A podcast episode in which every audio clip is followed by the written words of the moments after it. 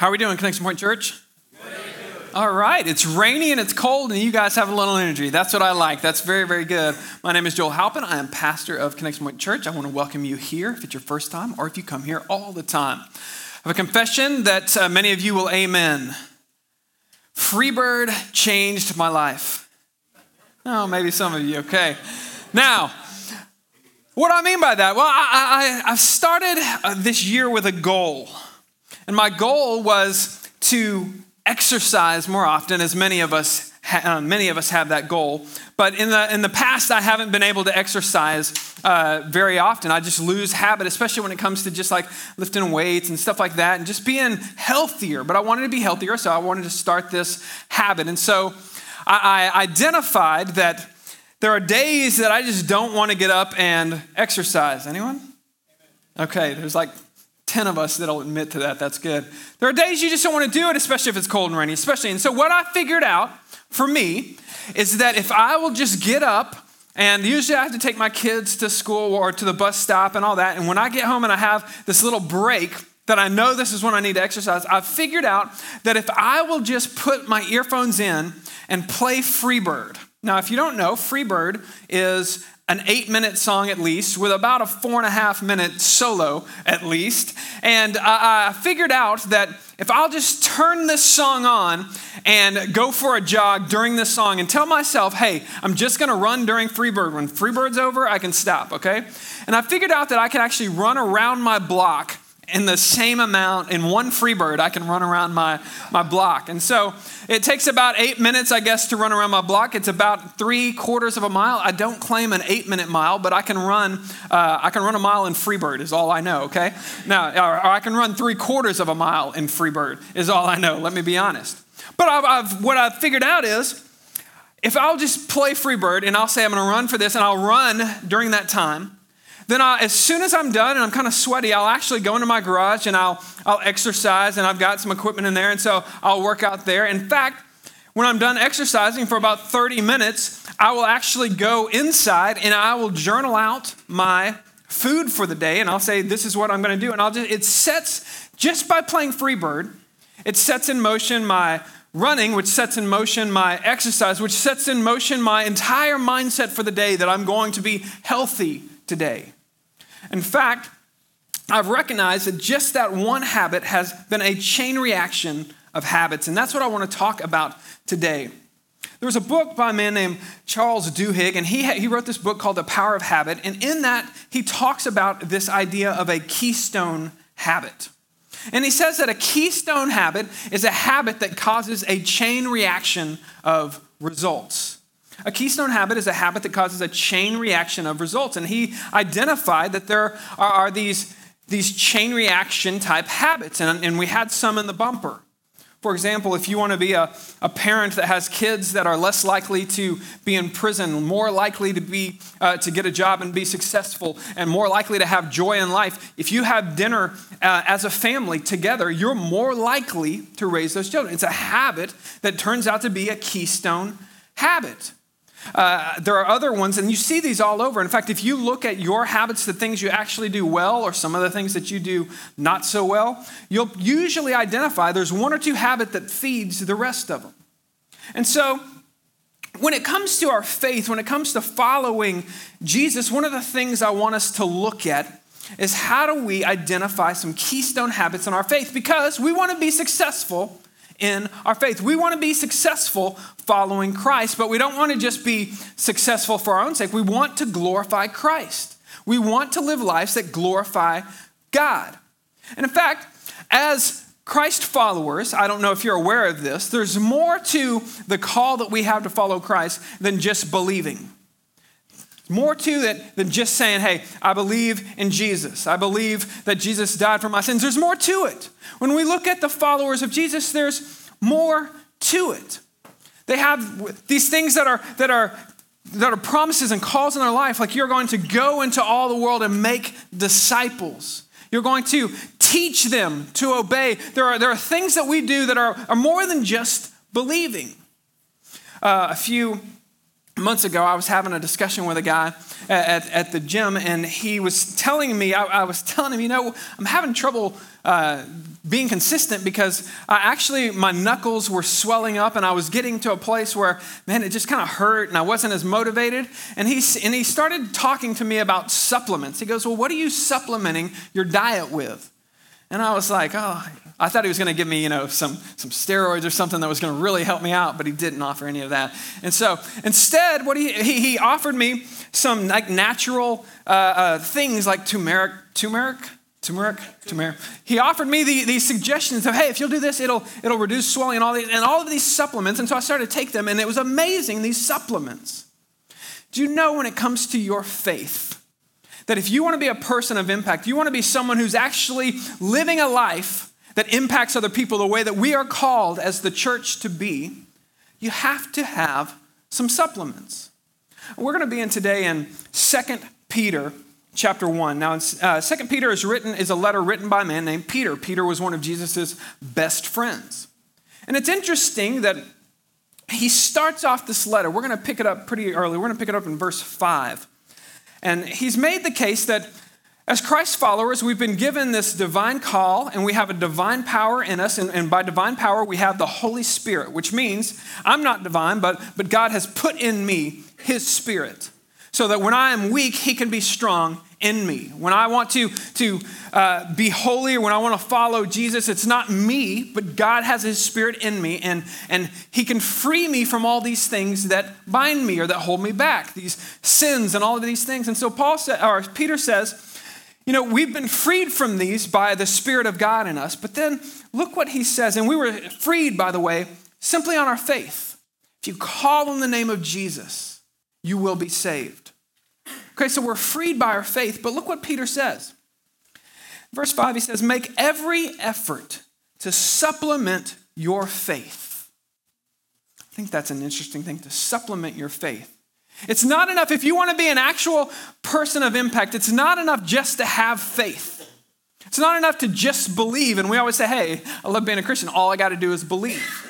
Listen, if you want to be a Christ follower of impact, if you want to be someone who, when you look at certain people in your life and you say, I want to be like them because they're making a difference in this world, there's a purpose, there's a meaning to them. If you want to be that type of Christ follower, the only type, by the way, we're called to be a person of impact, then you've got to understand, you've got to supplement your faith. This is what Peter says supplement your faith with virtue, that's goodness virtue with knowledge, knowledge with self control, self control with steadfastness, steadfastness with godliness, and godliness with brotherly affection, brotherly affection with love. For if these qualities are yours and are increasing, they keep you from being ineffective or unfruitful in the knowledge of our Lord Jesus Christ. In other words, he says, that there are a lot of us, in fact, some of you would say, you know what, I know a lot of people who say they're Christians, they say they're Christ followers, but they're unfruitful and they're ineffective. In fact, I don't see them impacting anyone's lives except maybe their own. In fact, there, there's a reason that the church is losing its brightness, that the church is losing its effectiveness, and a lot of it comes back to people who claim to be Christ followers, but find ourselves ineffective and unfruitful. And so Peter says if you want to be effective, if you want to be fruitful, you need to have these qualities and they need to be increasing. And so, my question is how do you increase a quality in your life? Well, I wanted to increase my health. That's a quality. Health is a quality. So, what did I do? I played Freebird, right? So, I decided to exercise. By exercising these habits, increasing these habits increased the qualities. And so, what Peter is saying is if you really want to have an effective faith, if you really want to impact this world, you have got to have habits that you are increasing these qualities with. How do you increase your goodness? Well, there's probably a lot of qualities, a lot of habits that you could do that would make your, your, your quality of goodness, of virtue, increase. Maybe a gratitude journal, writing every day. You could probably think of several habits that would increase that. He says, increase your knowledge. How do you increase your knowledge? It could be that you uh, read the God's word. It could be that you begin to listen to other people more, listen to sermons, maybe podcasts, but you, you say, I've got to increase my knowledge. Now, there's a lot of different ways we can increase these virtues, but I want to think about effectiveness. What are the one or two habits we can have that will affect all of the other habits? So, my question to you for this series is simple Are your qualities of godliness increasing or decreasing? Are you increasing since yesterday your faith through these qualities? Is your, your goodness increasing? Is your self discipline increasing? Or is it decreasing?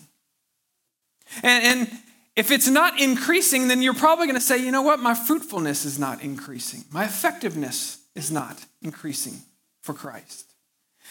Do you have a plan in the next month, two months, three months to increase your qualities? Do you have a plan to increase your knowledge of God in the next few months? Do you have a plan to become a more effective Christ follower in the next few months? Are you just hoping? Because Peter says that you need to have these increasing so that we can be effective for Christ. And so, in this series, what we're going to do is we're going to focus on some of the keystone habits. How can we develop some habits over the next few months that are going to make an impact, not just in our own lives, but in the lives of the people around us, in the community, and even in the world. And our hope is that when people begin to think of the church, maybe they think of Connection Point Church, but I hope they think of you and they're able to see that the members of the people that I know that go to a church, man, those are people of impact. Those are people who have these habits in their lives that set them apart. You know, there's a, a period of Jesus' life that we don't know a lot about. You see, we've got the birth stories, the Christmas story, and then it kind of quickly goes into his ministry when he's 30 something years old. And so we don't know much about that time, but one of the verses that gives us a clue is Luke 2 52. It says this Jesus increased in wisdom and stature and in favor with God and man. That's kind of the bridge between the Christmas story of Jesus as a baby and Jesus as an adult, as a full grown uh, Savior of the world with ministering. How did, he, how did he grow from this child, this eight pound newborn baby Jesus, to this Messiah that, that is able to, to speak to Satan and have Satan leave his presence? How did this happen? Well, he obviously was increasing some qualities of his life his wisdom, his stature, his favor, not just with God. It wasn't just about him and God, it was him and man as well. In fact, if you look at the life of Jesus, you can read the Gospels, you can read the accounts we have, and you can identify the habits that Jesus uh, did consistently. In fact, in the, the book of Luke, or the letter that Luke wrote, it says at least four times that Jesus went out to a desolate place or to a mountain and prayed as was his habit, or as was his, as, as was uh, common to him. It was something he did over and over again. And it's not just that he prayed consistently, he actually would go and get in solitude consistently. We see other things that Jesus did. He would read scripture consistently. Jesus would, would memorize scripture consistently. All of these things were habits that, infect, that, that infected everything else he did. These, these keystone habits, his prayer life, affected his ministry his ability to go and get alone and just think about the things of God. Do you think that all of these great stories and sermons that Jesus preached, whether it's the, the Sermon on the Mount or it's a story that he thought up like the, the Good Samaritan, do you think they just happened while he was, you know, busy doing other things, multitasking, or, or was it in solitude? Most likely, he would go up and he would read and he would get alone with God and he would think, how do I live this out? How do I grow? How do I teach this? In fact, I'm fairly confident to say Jesus was a man of habits, of godly habits. And in fact, when we follow Christ, what we're actually doing is following his habits. Do you understand that? In fact, one of the things that plagued me for a long time is I always had this burden of, hey, I know what we're supposed to do. We have a mission statement in this church to lead people from where they are to where God wants them to be. We say that a lot to lead people from where they are to where God wants them to be. But how are we doing that? You ever think about that? How are we doing that? Now, if you're a member of this church, you've at least hopefully heard this concept. But what we believe is that following Christ isn't a set of, of classes you take. It's not a, a program, hey, if you go through this, you'll be a certified disciple of Jesus. Instead, what we've done in this church is we've said there are, there are four keystone habits. There are four habits that we see in the life of Christ that we believe if you do these four habits, you're putting yourself in a great position to grow in favor with God and man, to grow in the qualities of God. In fact, we call these four habits the four connection points. You like that? Because it's branded, four connection points. Or the four C's sometimes. And by the way, if you're in this church for a long time, the number of C's has grown and shrunk and it's moved all over, and we've kind of established these are the four C's. These are there are four of them. There was sometimes there were three in the past, and then it grew to five, and then we shrunk it back down to three, and now it's four. It's been four for a little while now. But these are habits that I've, I've, looked at, and I've really said these are the things that if we can put these habits into every church member, I can't promise you that your life will be better, all this, but I can promise you you're putting yourself in a context in which the people and the places you go and, and the patterns of your life will be influenced.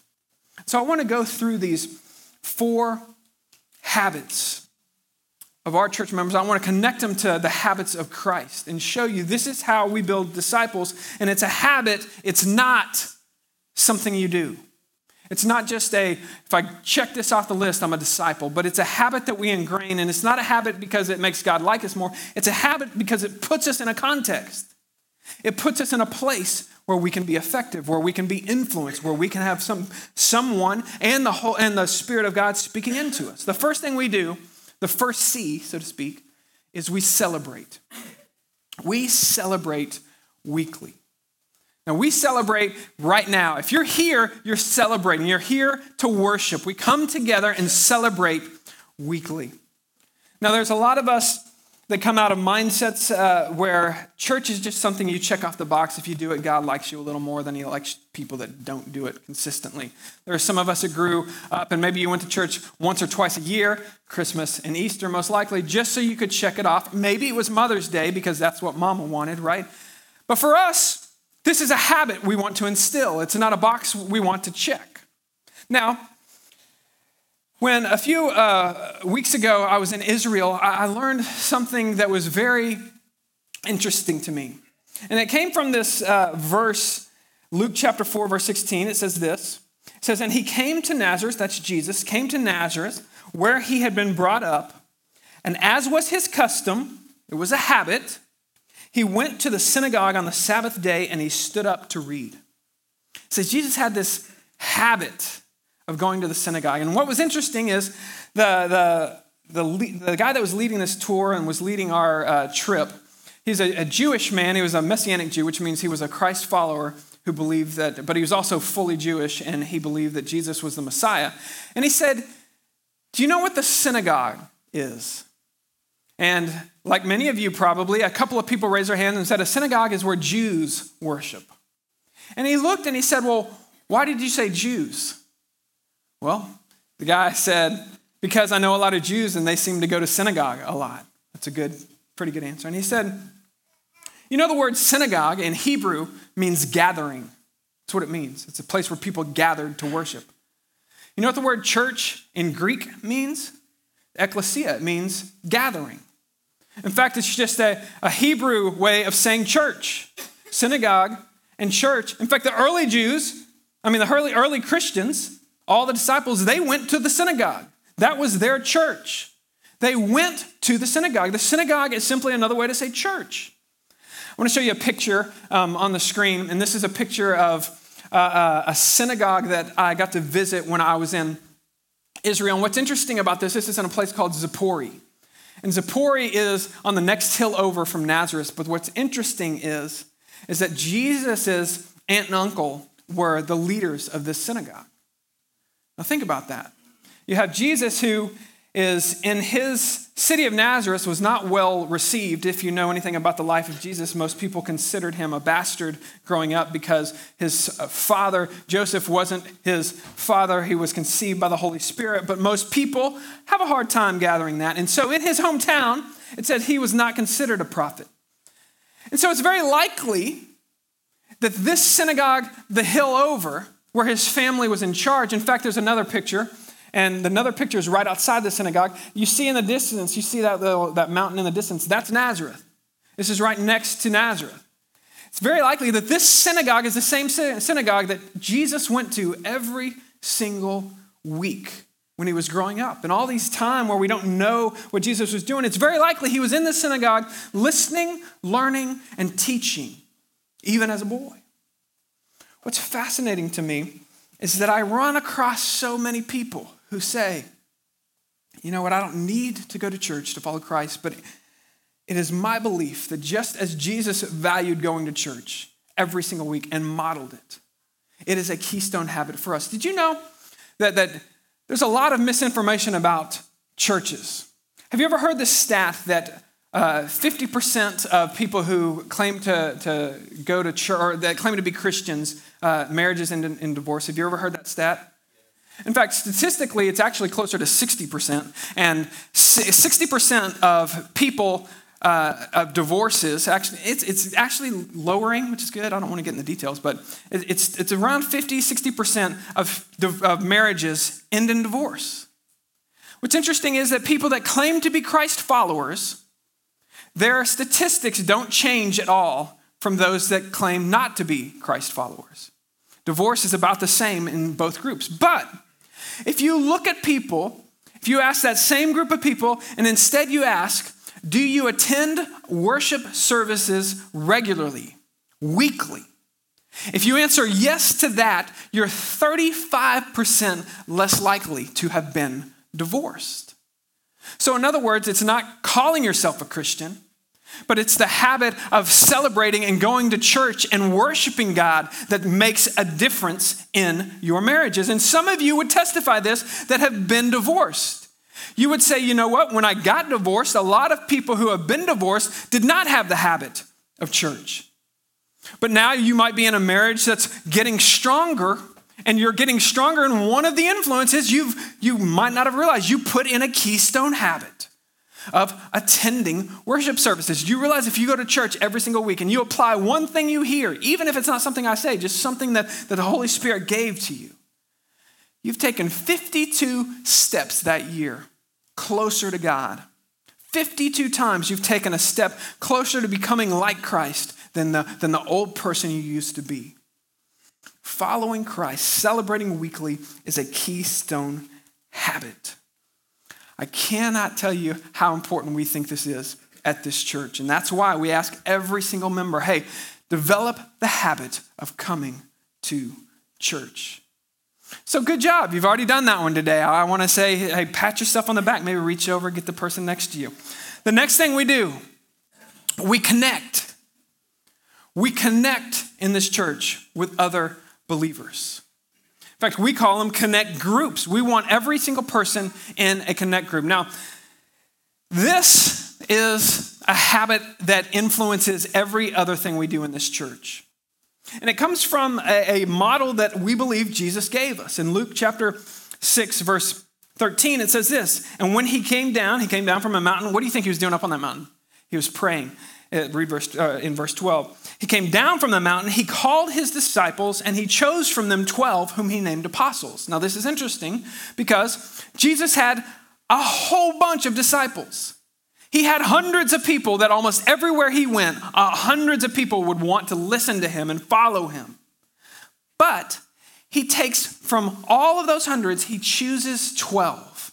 And he says, I can't pastor hundreds. I'm going to pastor, I'm going to shepherd, I'm going to disciple 12 of them. Isn't that interesting that Jesus himself did not decide to pastor a group of hundreds or a church of hundreds? Instead, Jesus said, I will pastor 12 guys. I will invest in 12 guys. And what's interesting is those 12 guys changed the world. Technically, 11 of them changed the world. One of them tried to sabotage it. But hey, you can't hit 12 to 12 all the time. Even Jesus messed up with one of them, right? So, in our groups, one of the things that we, we say, the reason you need to be in a group is because it's not just the, that, hey, we go and have Bible study. In fact, we don't call it a Bible study, we call it a connect group. And, and we hope that you study the Bible, but understand what happens in a connect group is you're around people who are sharpening you and are, are challenging you. And in fact, when we look at the, the disciples, we see they got in arguments. They asked theological questions. They went with each other and helped each other out. They were serving each other and they were serving with each other. When Jesus feeds 5,000 people and he needs some waiters, who helps him out? The 12. They're the people that are together and they're just kind of doing life together. And they're not even Jesus' best friends. A few of them are. But Jesus' best friends were other people like Lazarus and, and Mary and Martha. And there were some people that were part of his, his group that he wouldn't even have considered his greatest friends, his best friends. But he knew these are the people that I'm going to invest in on a consistent basis. And almost everywhere he went, he was taking, he was teaching. And even when he left, they changed the world because they kept meeting together. This is such a keystone habit in your life if you are not a, with a group of people that you know this is who I'm discipling. This is who's discipling me. And in fact, really in this church, I'm only discipling a few people, and those are the people in my group. And then we have some lead team members also, but we haven't set this church up to where I'm discipling everyone. Now, if you need to talk to me about something, yeah, you can set an appointment and all that, and I'm available. But the model we have is that we care for one another, that we one another one another. 42 times in the Bible, Christians are commanded to do something to one another, to love one another. We do that in the context of our connect groups. Now, there's so many times in a connect group that somebody will ask you to do something out of your comfort zone. Maybe it's, hey, let's go serve together. I really don't want to waste a Saturday serving. It's going to kind of change me from my pattern. It's going to knock me out of my pattern. Maybe somebody is sick and you go, oh my gosh, I got to make a casserole tonight and take it over to. Now, hopefully you're not like that. But there are these things that happens. Maybe you own a truck and somebody's like, hey, you got a truck and you haul some junk for me. And you have these things that happen in this connect group. But when you're committed and you say, you know what? I'm going to make that casserole. I'm going to use my truck. I'm going to serve this person. It has a way of shaping us. When you're praying for someone consistently, it has a way of shaping us. It is a habit that's not just where you go, it's who you're with, it's a pattern in your life. I'm telling you, connect groups for us is a keystone habit, and we take it right from the ministry of Christ. The third habit that we have in this church is that we contribute. So we celebrate, connect, contribute. When we contribute, that's another way for saying give. And we give three things, is what we identify in here our, our talent, our, tre- our talents, our time, and our treasure, is what we would say. And we see this all over the ministry and teachings of Jesus. First of all, our time and our talents. Many of us would say that time is money, that giving of our time is as hard as giving anything. Well, when you look at the life of Jesus, that was something that he did consistently. He was always teaching that we've got to be servants. In fact, one of the things he said in Mark chapter 10, he said, it is, uh, he said, it shall not be among you whoever wishes to be great among you. He says it's okay to be, want to be great. It's okay to be want to want to be a, a great Christ follower. But he says, whoever wants to be great among you must be your servant. And whoever would be first among you must be slave of all. For even the Son of Man, even Jesus himself, came not to be served, but to serve and to give his life as a ransom for many. When he talked about money over and over again, Jesus says, For where your treasure is, your heart will be also. You should put your money towards the things that you want to guide your heart. You should have a habit of giving, is what Jesus is saying. Over and over again, he talked about money. He talked about money more than any other topic except for the actual kingdom of God. It was his favorite subject was to talk about how you need to give money. Because when we look at what Jesus says about giving, he says that there's this nature we have to want to hold everything closed in our hand. And we all have those things. Maybe it's your car, maybe it's your stuff, maybe it's your time. Maybe it's your Saturday, maybe it's your, your evenings, and you say, you know what, I can't join a group or I can't go serve this, I can't do this because, because I, I got this for me. And anytime we close our hand, it reminds me of the Meat Loaf song, right? I would do anything for, for Jesus, but I won't do that. No, no? Okay, thank you. You're welcome. Thank you. Now, but it's true. It's true. We all have that Meat Loaf mentality of, you know what? I'll do anything for Jesus. I'll do anything, but I won't do that one thing. And that one thing, we close our hand. We say, you know what? I won't give that. I won't go there. I won't. And that thing is what Jesus is saying. Hey, we've got to have habits that open our hands. Anytime you close your hand, you're walking away from the will of God. Understand that. And so we want to have habits. And for us, giving of your time, your talent, and your treasures is a way that we change ourselves. It doesn't, it's not so that we can just pay the bills, although it does that. It's so we can be changed. You know, I love the fact that last week we had uh, 11, I think, people come to our starting point. In fact, many of them are here and probably going to join the church pretty soon. It's pretty exciting. We had one of the families, though, that said, you know what, I was invited here. And one of the things I love about this church is my kids love this church. And I thought, wow, that's, that's awesome because what that means is that right now, in fact, in here, some of you that were here last week, you had their kids in your, your class. Some of you that were serving last week in the kids area, you had them, and you thought, you know what? I'm building up these disciples. And you didn't realize that by showing up to serve in church and give of your time, that you are actually not just discipling these girls, you are actually allowing their parents to be discipled, their parents to grow closer to Christ. But the most importantly, you are actually opening your hands and saying, you know what, God, you can use me if I'll just quit guarding my time so much. You know that uh, just to, to, throw it out there, you know that every week, the one area in this church that we have the hardest time um, filling uh, volunteer, finding volunteers, is our kids area. And you know that the one place that consistently parents say the reason I came back is because my kids loved it. There's opportunity all over this church. And I want to encourage you if you're not serving, we want you serving and giving in this church, not just because of what it will do for others, but because that's how we change. We change when we open our hands and we contribute our time, talents, and treasure. The last uh, of the four C's is we commit. We commit to daily disciplines. You look at the life of Jesus, Jesus prayed consistently. Jesus went and, uh, and fasted consistently. He taught on fasting. When he taught on fasting or praying, he said, when you fast or when you pray, that's that's, that's when, uh, or when you do it, saying that you're doing these things, right? And so, when we look at this idea of becoming a person of impact, I want to be a person of impact, it's like some of us have this, this mindset that I want to be a person of impact, but I don't actually want to read my Bible. I don't actually want to fast. I don't actually want to pray. I don't actually want to do anything on a daily basis. And that's like saying, hey, I want to be the strongest person I can be, but I don't actually want to lift a weight or exercise or eat, or I don't want to do the things every day that are going to make that happen. I don't want to develop these keystone habits. And so we encourage every single one of you.